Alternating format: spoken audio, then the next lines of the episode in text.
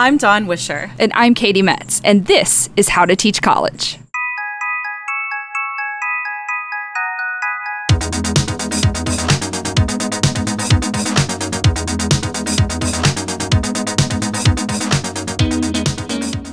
Welcome back to How to Teach College.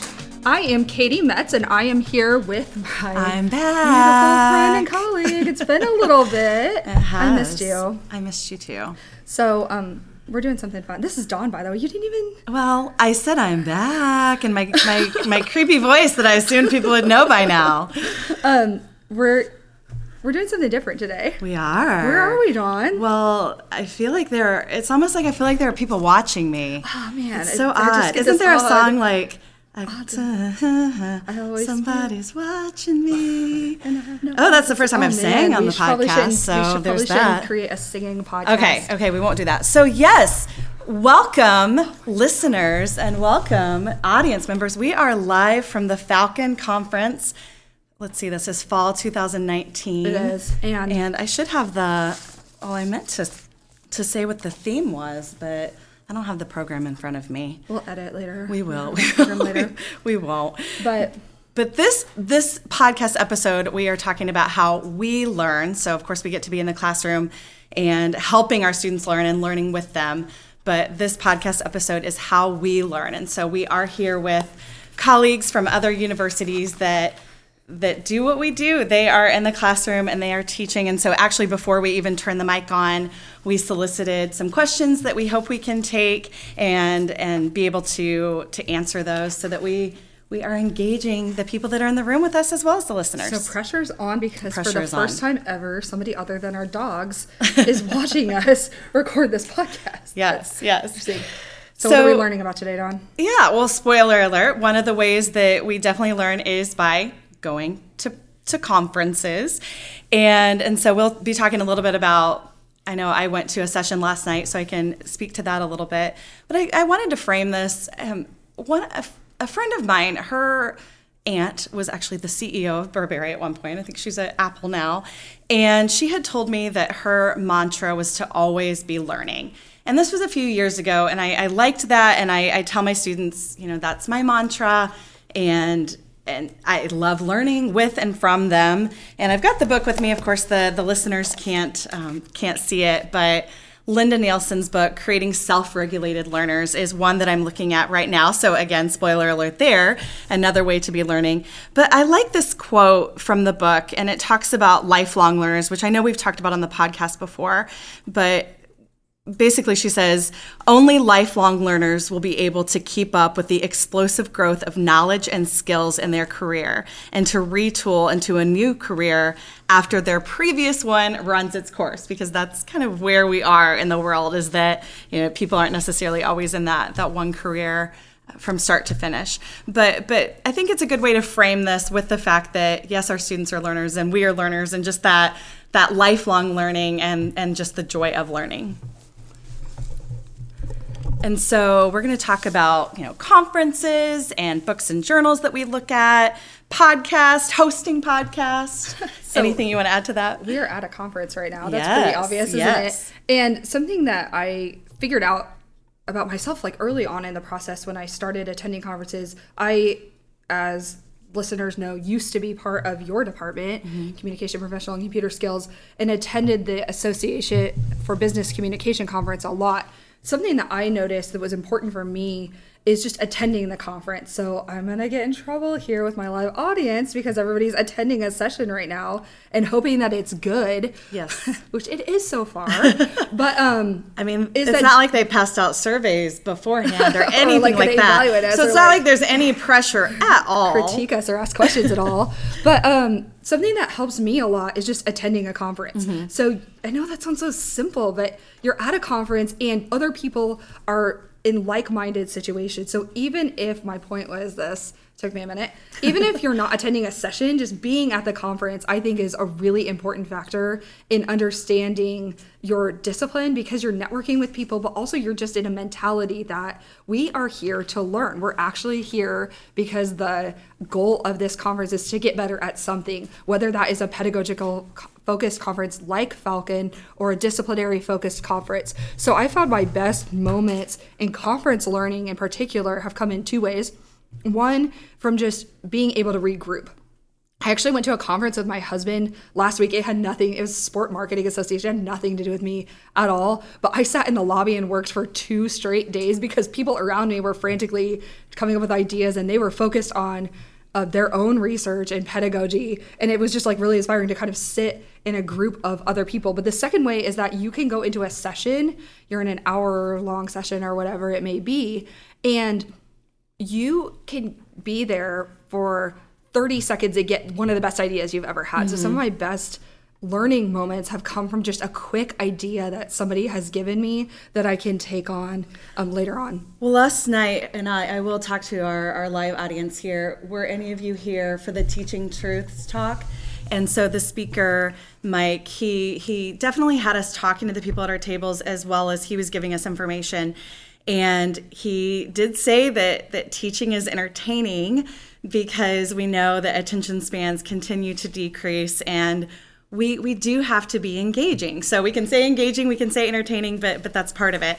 And so he even said, you know, as you're on these breaks and getting coffee, go and ask people, how do you break up that classroom? Do you, you know, he's show a video clip? Do you have some class discussion? Do you, you have a pop quiz. What is it that you do? Um, he even had us do some improv and if you've listened to this podcast that, then you know that that's a love of mine is to utilize improv in the classroom and he had us do that last night. So that's a good way just to even ask other people that teach and, and it's actually it's interesting to get outside of the discipline. I know i saw someone in the audience here erin cooper who i watched a presentation that she gave where she talked about the lineup where you can get people in a line and then start to ask questions and sort of have them move on that spectrum. So, yeah, when you go to conferences, it may be someone that's completely outside of your discipline, but just seeing, hey, I do this in a physics class. Okay, I could apply that in a in a presentations class. Right. Yeah. And, um, so we were just talking about this with a live audience.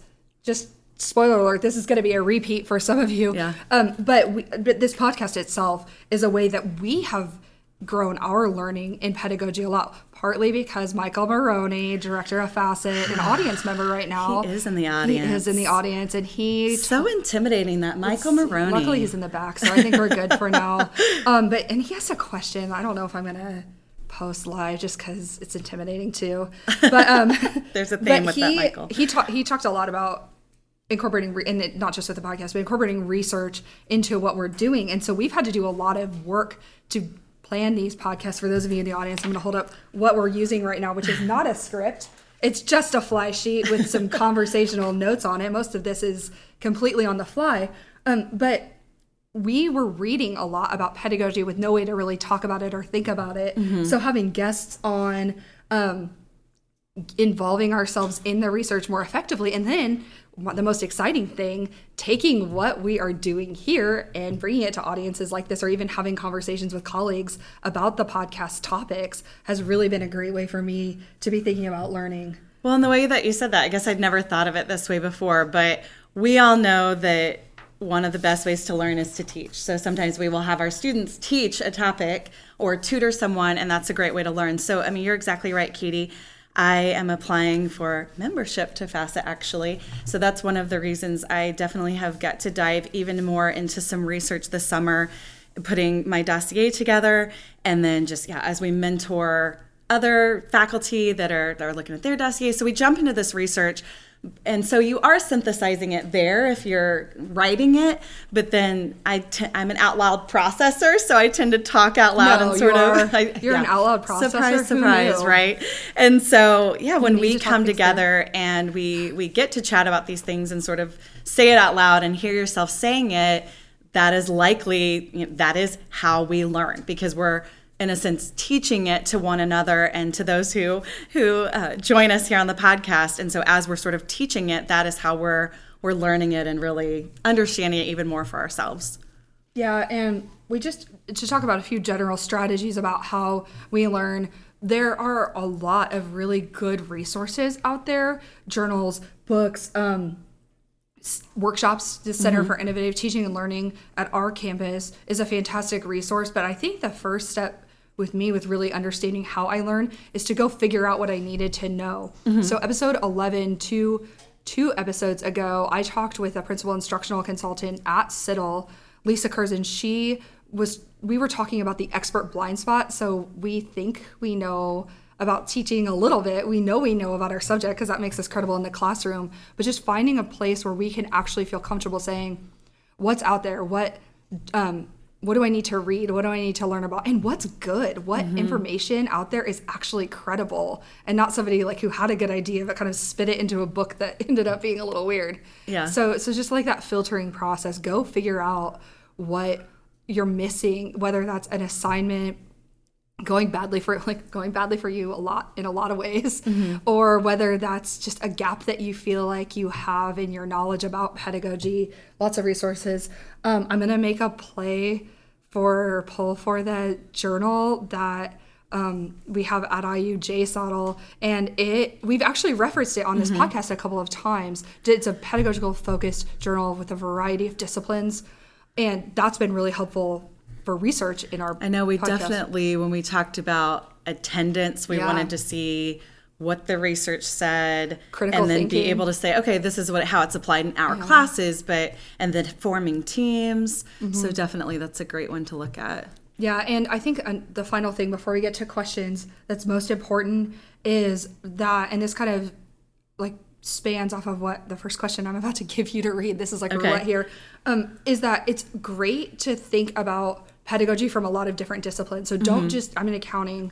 I'm not just going to go to a pedagogical source that specifically relates to accounting. In fact, from the place I spin off most effectively is to an into a hard science. Like I like to see what biology professors are doing or um, math professors are doing. They're a little bit more quantitative. So don't limit yourself to your specific discipline because you can get lots of awesome ideas and be able to translate them and frame them better and into your own environment. i feel like we've come back to just even that notion of being humble and like you said just being able to to recognize what you don't know and being okay with that it's probably not just academics where people feel like they have to sort of put on this front that they do know it all and they don't need help. I'm sure it's it's that way in, in other fields. Or, and I'm going to give a shout out to the back of the room here, you being an expert in your subject yeah doesn't make you an expert in pedagogy. Right, right. And so that's why we are here. Yeah. And um, I think the first question I've handed you illustrates that a lot. I know who wrote this question, by the way. and so- okay so here is question number one We're going to take questions from the audience that are pre written and pre filtered. We're going to take four here just to kind of give you a sense of what we're thinking about right now in this audience. Okay, so here's question number one Do you use trial and error in your classes? And if so, how do you use trial and error? And what effect do you expect when you use trial and error? literally my entire teaching career has been trial and error. literally the entire thing has been trial and error. Yeah. I trial and I error and then I fix it and then that goes better and then it gets worse. Um, Yeah. Man, that one spoke to my heart right there. That's been my, literally my entire career. But how do you specifically? Oh, Goodness, now I got to think for a minute. Can you think of a specific example yeah. there? So this semester, I um, recovered kind of from the terrible semester I had last fall. So if you'll recall, last fall I had a class that just didn't go well for a variety of reasons that you can hear about in episodes one through five, where I was just crying over the mic for a It was a little bit of it was a- therapy. this is also it was a therapy very podcast. intense. It was just very intense. Um, but I fixed that class. I went to the. I actually went to a summer course development institute, which is one of the ways I learn, and fixed it. And it's going better. My students think it's going better, and I'm also listening to the things they're still fussing about Mm-hmm. in my class. So one thing I did, um, and and it's better, but it, you know, it's never it's never going to be perfect, and that's one of the things I like about my job. So one of the trial and error kind of fundamental things I I did this just happened yesterday actually where I have a student who um, hasn't been doing great in the class. He's had health issues. He had a really bad experience. He's retaking this class because of a really bad experience he had with the class under a different instructor. And so I was like, fine, okay, I'll let you make up a few points here. This is an assignment that I just wrote from scratch that I'm planning on giving my students in spring 2020. Do it and tell me what you think about perfect, it. And yeah. he gave me really good feedback. Kind of, it was. It was a little hurtful. No I'm kidding. he was like, If there aren't tears, are Oh we really gosh, if- learning? If, I'm not crying and they're not crying, are we all really learning? But he was basically telling me that um, that he liked the concept of it better than just the monotony of the previous one, and he gave me some feedback for how I could even make it better. So that was definitely trial and error, getting myself into a, a key place yeah, I like that. where. Like I had to go here. I don't know if this is any good but to a current student who's going to evaluate Oh me in a couple goodness. weeks. I It tell students all the time that I wish I could pay them to like look at my Canvas course because when I look at it, it all looks great, and then they start to find the inconsistencies. Or one, let's see if I can say this the short version because it's it's there is a podcast called oh goodness, I'm forgetting the name of it.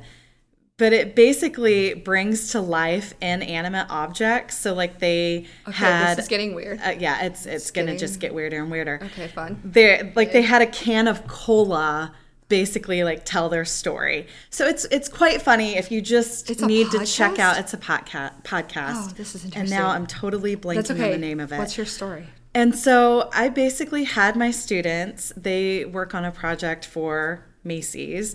And so they basically took on like these different private brands, like the hotel collection. And I was like, you team are the hotel collection, and kind of had them act like they were telling the story from the right. You're all like, what? Yeah, that's about how I explained it as well. Because it was this foggy idea I had where I just listened to the podcast and I was like, this is really funny. And and again, I do use some improv. So it was an impromptu. I was like, just pull this together. You're gonna learn some great things about this company that you didn't know before. You're gonna have fun. You're gonna just yeah, be weird. Just go with it. And it was one of those staring things where you like, yeah, they actually at? really liked it. Okay, They did give me awesome. some feedback on some some ways to make it better but it was one of those where and it, you have to have that transparency to just say hey i'm trying this it it might fail but yeah we're not going to get better you know I, I want you all to take risks let me take a risk in front of you and and so it is funny because with with my class i teach well this semester i have an overload so i basically am teaching the same class like five times so it is kind of funny because by the fifth class it's dramatically different because talk- trial and yeah, error has been like I the first to four Say, let's talk about trial and error. I'm like, I lectured the hell out of that Yeah. in my very last class, of course. The first class, I had no idea what I was talking about. In the Right. last class of the same, it's like i got it it finally I'm like, you guys got the most amazing lecture because I had to do it wrong twice yesterday. But you guys, you guys got the good one you got you the guys got the really good one. So trial and error, I think, is um, in summary. If I don't have trial and error in my class, I get really bored. And so having trial and error, or just going out and saying, okay, let's just try this and see if it works. If it doesn't, And I think that they fundamental way of can helping you get appreciate that because the classroom is a lab environment. Yes. What a great place to try and error and fail and make mistakes and learn from those mistakes and own the mistakes, as we heard last night. Yeah, and tell them you're doing that and solicit feedback. And then they can go, okay, you want us to try something. We can trust you that you're doing the same thing. All right, on to question number two How do we bring or how do we get curiosity to be a part of learning? How much time do you guys have? I think we need an entire podcast for this, but um so I think the first step in curiosity being part of learning is making it relevant to students. So I'm teaching an accounting class that's explicitly not part of the curriculum for accounting majors. It's for finance majors or other people who potentially need to take the class, but definitely not accounting majors. They don't care at all about accounting coming into it, but I have to get them curious about it in the way that it will impact especially their careers in the future. So if I'm making it sound like um, if they don't do this, their boss won't love them, I guilt them a little bit. I'll be like a lot. I'll give them. I guilt them a lot. Um, or if I'm saying like this is sort of a fundamental thing, or you'll be better this way, or even that this particular component, I'm framing this subject or this micro part of the subject to specifically tailor it toward what you are going to see in the future. So, an accounting example is my finance majors do not do journal entries. They do not do T accounts. They don't create financial statements. They look at it from the end user's perspective and ask questions mm. about the financial statements from an investor Oh, I like perspective. so they ask a lot Yeah. of what if questions, a lot of projection questions. My that same level of class or same con concept of class would not fly with accounting majors because they actually have to learn how to create the financial statements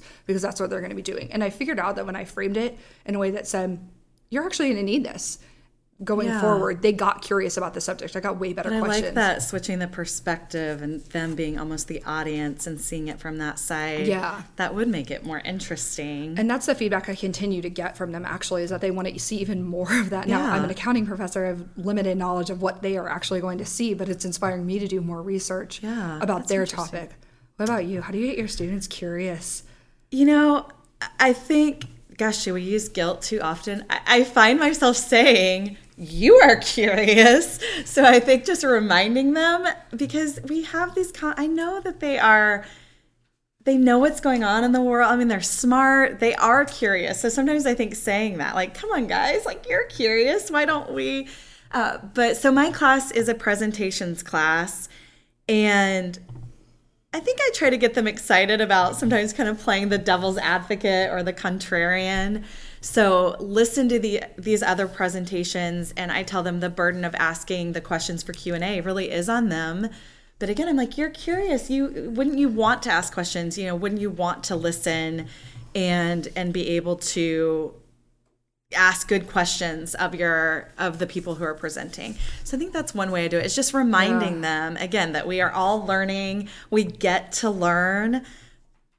But i like your takeaway of just continuing though to make it not only applicable for them but sort of yeah even applicable like you'll see this will be important to you at Yes. these skills you know critical thinking learn to do it now because you're going to need this your entire Yeah, life like you- it's not just an exam or a presentation there's so much more habit building and skills that you're getting out of these And classes my finance classes need it framed how to make your boss love you. That's literally I know it's bad, but that's literally how they need it framed. They go, okay, I'll do whatever you ta- whatever you say Whatever to make my say. boss love me. Yeah. Accounting students don't feel that way, but finance students, senior finance students who already have who know who their boss is going to Right. be, need me to tell They're them. like tell me more and they then I What get other the- secrets that's do you such have? a bad way. This is how I learned, but it's also like kind of a dirty secret that I have. Final question here, Dawn. All Also recognize that handwriting. Going with number one on here Yeah. so this is our third question describe a recent aha moment you had about teaching Oh man. So how one way I learn is by um, figuring out where my students are, and this is like not the aha moment I think that the writer was asking for, but I'll say it. Um, I was embroiled in this like insane academic misconduct case last week. This is not at all where you thought this was going, but here we are. Um, and my aha moment that I had about teaching is that in order for me to keep my students on their toes, I have to do different things. And the reason I'm bringing up this academic misconduct case is that I had a student who didn't even pretend um, that he wasn't doing this. He was paying for answers on the platform that's probably very famous to you called Chegg. And he came to my office and told me he was paying for answers and that I probably oh, should look more closely at his assignments. And he's really sorry. Just a an error. The reason that he was able to do that to begin with is that I, I, my effort to try to reorganize my class, I was still using book problems to give them homework. And book problems are accessible on the internet and students mm-hmm. get lazy Gotcha. and they know that that's accessible. So I actually had a pretty intense and again not maybe the direction this was going aha moment where I said, okay, I could do the same kind of assignment here, but I really have to be better at now that I have my feet under me with this class, I have to be a lot better about creating original content so my That's a students actually point. do it. It was a hard one to have, but Huh. really important. So actually that assignment that I just referred to where my student redid or tried to experiment with the spring 2020 assignment I have was was my own work. Okay. And that was part of the experimentation of okay, though. how am I think I have confidence to write my own stuff from scratch. Yeah. But I didn't realize I had to Yeah, until I literally spent an, the better part of a week writing academic misconduct reports about for a student who's probably going to get kicked off campus because he paid for answers. yeah that's bummer Yeah, sorry. On an, Um, But we you have told a- we told people before. I yeah, I can I can balance it out. Yeah, do you have but we were saying to our live audience that oftentimes the learning does come from those ugh moments. Not always the aha positive light bulb the moments, moments, but yeah. sometimes the aha ugh kind of punch in the stomach. what comes to mind for me, and again, I can tie it into what the speaker talked about last night with teaching truths. And I'm thinking one, he noted there will be challenges. And I think that's where he talked about, you know, technology often fails or you've reserved a specific room for a specific activity and then something went awry and you don't now have that room and you're kind of all in the hallway awkwardly looking at each other. But for me, and so I guess this is an incredibly specific moment in time, I'm a control freak. I mean, I like for things to go. I'm a planner. I can attest to Type this. A. How yes. nervous were Not you? as much as you. I mean, just you're more organized than I am. Is, is what I'm getting Oh, at. that was that was hurtful. No, you sometime look at Katie's files. They're very organized. All of that to say, um, I definitely, you know, I, I, I plan the classes. I know what we're doing, and I don't like if I have to cancel a day or something does go wrong. But I've found, so let's say that I have a toddler. Let's say that she's sick or, or I'm ill and can't come in or yeah, there's tons of snow, whatever it is, 100 right? reasons why I your I toddler don't wouldn't be able to go to cancel school. classes usually. But I have found when I do have to cancel class and I'm like, I can't cancel this day. I can't this of all days is the one that can't be canceled is normally when things go better or because it forces me to get rid of the plan. So again, one of the reasons I love improv is because I'm still learning it. It's very you know, be able to go with the flow, live in the present.